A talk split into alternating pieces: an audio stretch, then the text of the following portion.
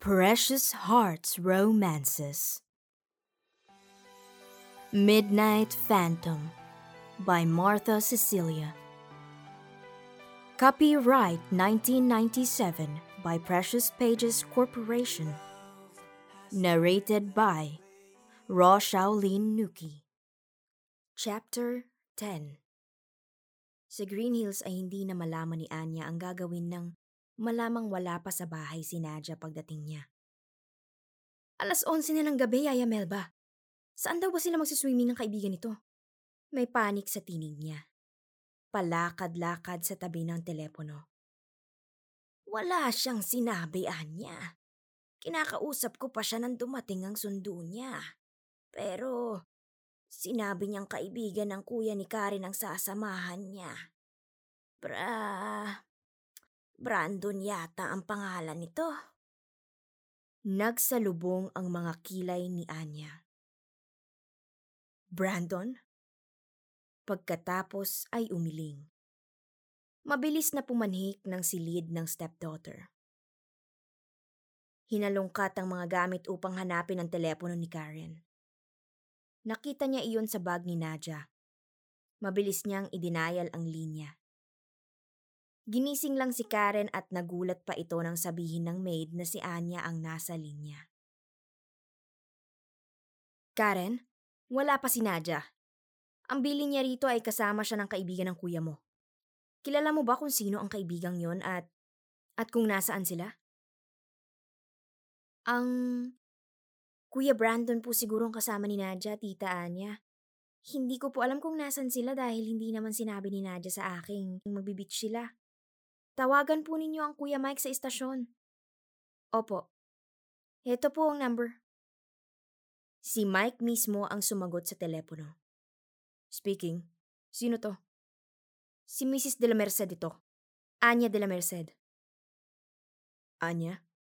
Isang mahabang paghinga ang pinakawalan ni Mike. Nag-iisa na lang si Nadia sa kama pagising niya.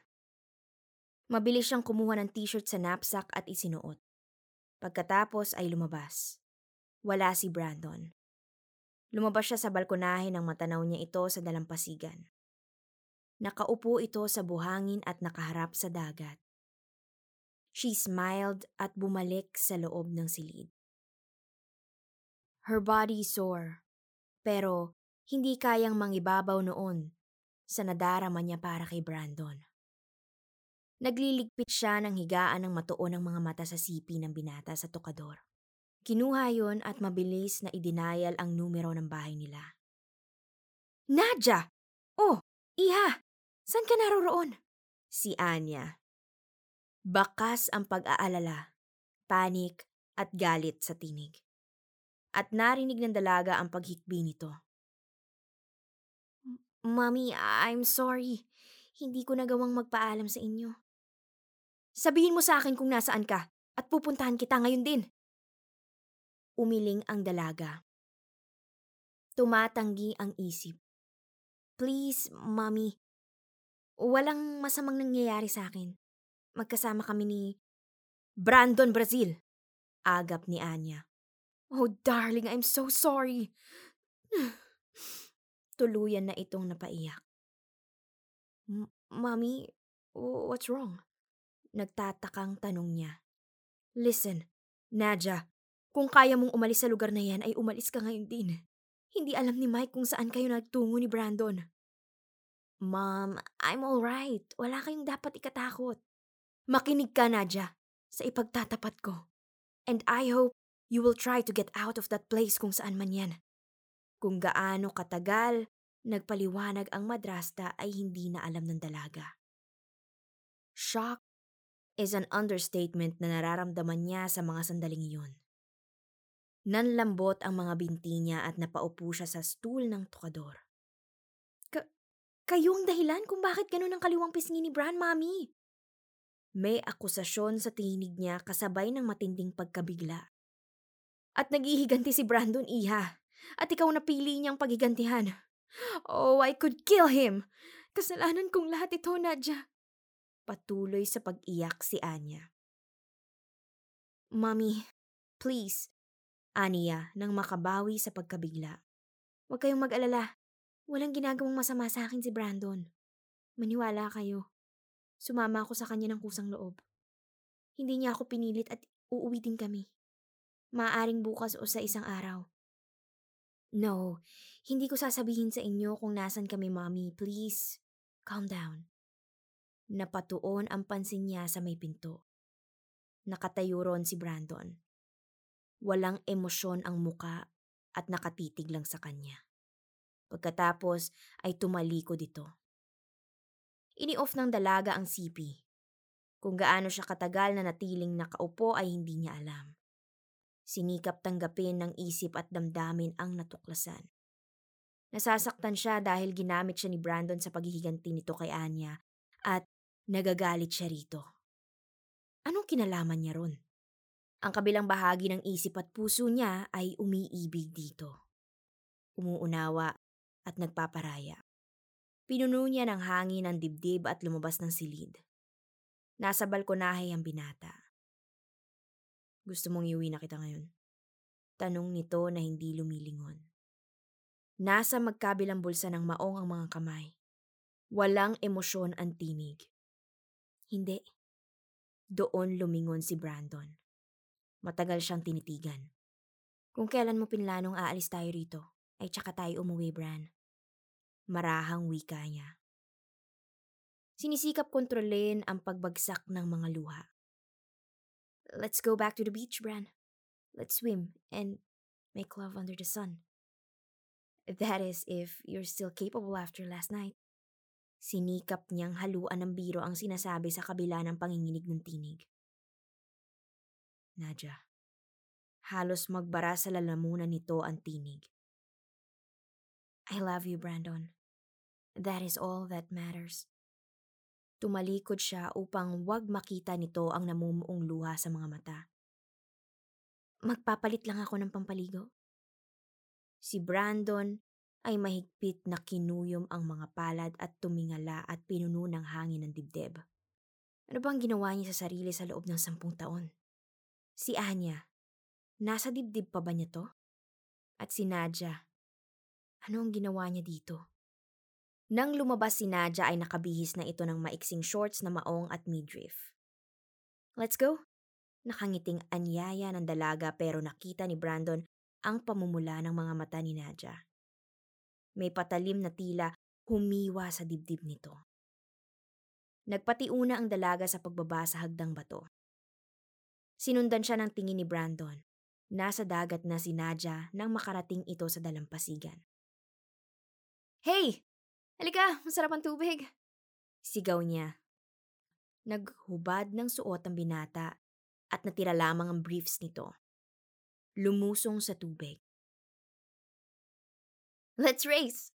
Masiglang sa lubong ng dalaga. Itinuro ang driftwood na nasa di kalayuan. Ang matalo, magluluto at maghuhugas ng pinagkainan sa maghapong ito. Call. Nakangiting sagot ni Brandon bagaman hindi umabot sa mga mata.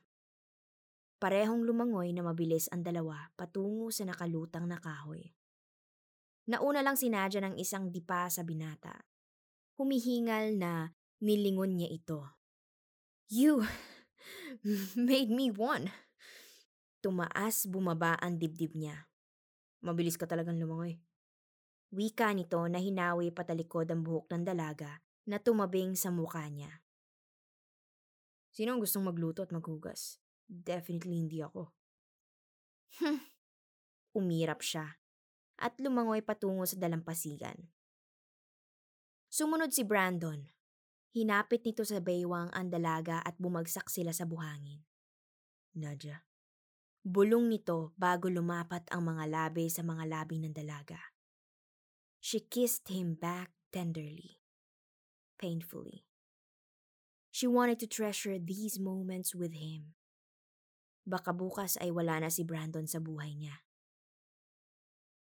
Love me, Bran. Dito. Aniya sa pagitan ng mga halik. Unti-unting binuksan ng binata ang mga botones sa midriff niya. Then pulled her shorts down. Pagkatapos ay ito naman ang nagtanggal ng trunks. Nakatitig si Nadia dito.